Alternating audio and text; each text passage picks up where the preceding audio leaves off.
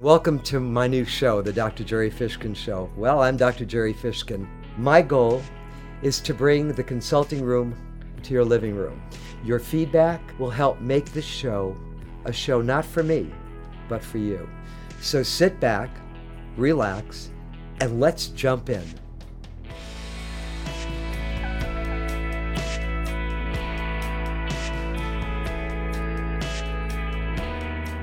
We go to school for years to become licensed therapists, and for some, we experience burnout. We've learned many therapeutic treatment approaches we can use in the fulfillment of our work. We study all aspects of behavior, both healthy and not. We all come into this field for different purposes to fulfill a need, some type of need that we have. We get involved in the deepest conflicts both interpersonal and intrapersonal, that most individuals and families ever experience. We are the repository of others' anguish. We are the models of our treatment. And sometimes, like a discharged battery, we burn out, become exhausted, and lose sight of who we are and what we're trained to do. We are the compassionate caregivers. However, in a burnout state, we stop being relational and compassionate with others and primarily with ourselves. Our vacuum bag becomes full. A number of years ago, uh, I was writing an article on therapy, and while rummaging through my uh, library, I came across a very old dictionary. I wish I still had it. I looked up the word therapy and the definition blew my mind. It said, as in giving confession, the priest gives absolution through confession. But it's not our job to give absolution, but rather to help heal the wounds and conflicts presented to us and to help the individuals understand the deepest motivations behind their behavior. At the end of the day, it's our job to facilitate hope and change through trust and compassion with those we treat. Therapist burnout occurs or happens when one's psychological resources are overpowered or exhausted by the demands placed on them, and especially by the unrealistic demands we place upon ourselves. We cease to find the meaning, value, and purpose in what we do we lose sight of who we are. So, what are the factors that lead to therapist burnout? The literature regarding burnout typically relates to four primary elements.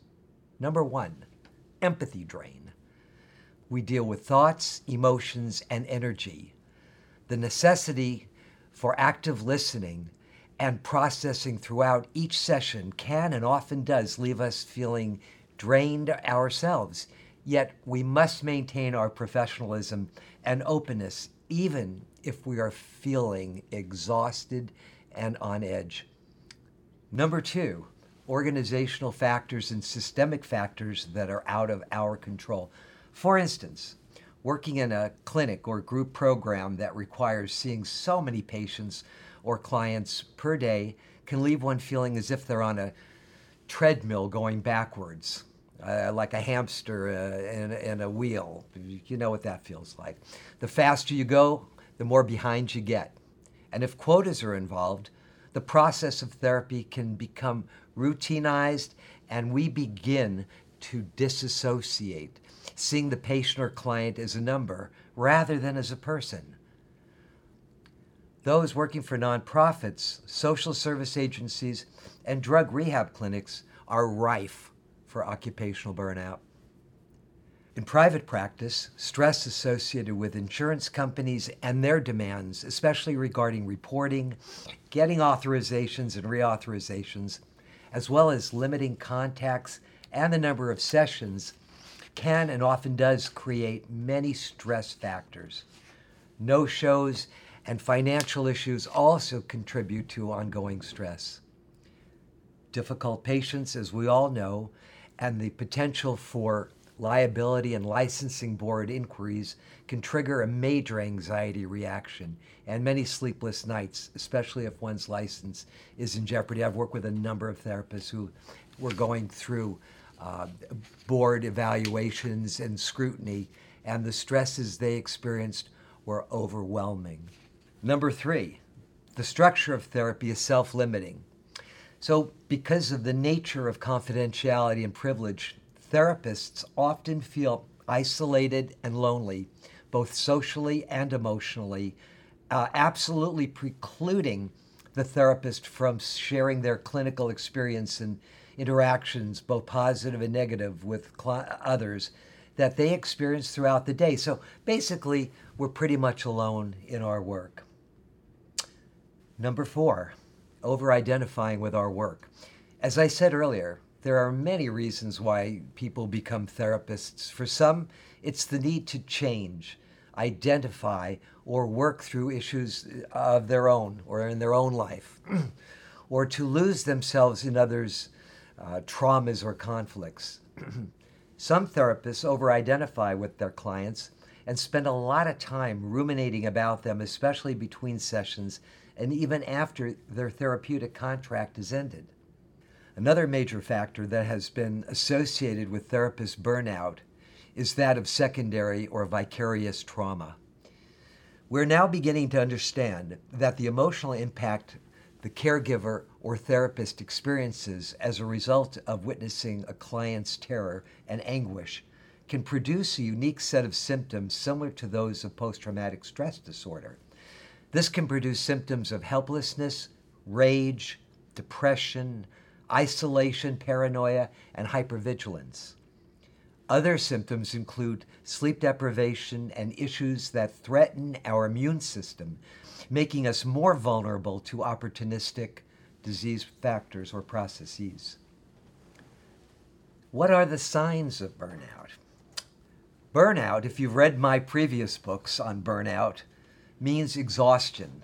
Professionally, the signs of burnout include dragging yourself into work most days, not observing professional boundaries, lack of interest or desire to learn about new techniques and research, engaging in unethical behaviors, and disregarding professional boundaries, including dual relationships with patients, cynicism, and the loss of meaning and purpose.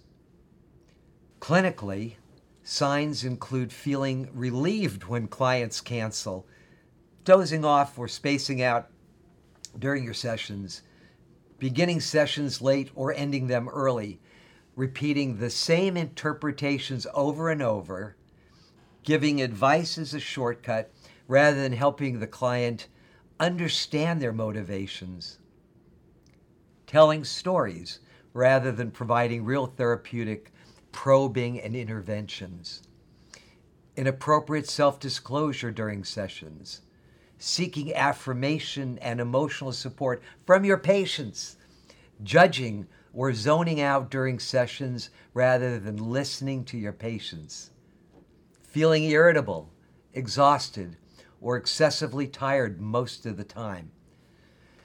And this might include substance abuse, and chemical dependency, and a loss of compassion. That is a loss of attunement and empathy with patients or clients, but especially with oneself. So, what are the interventions for therapist burnout? These are the things we need to look at. When therapists begin to experience the signs and symptoms of professional burnout, who sounds the alarm? We teach our patients about effective boundary setting as a primary strategy for self care. Yet, when a therapist burns out, we can predict they're not practicing effective or healthy self care. And none of us are immune to the ravaging effects of burnout. So it seems to me that the beginning of treatment must start with awareness. We have to get past the denial the awareness that something is wrong, that we're not functioning effectively, and in fact are failing to be effective with those we treat. Failure to engage in adequate self care can have a deleterious impact on one's career and professional longevity. Therefore, I put forth the following interventions and suggestions.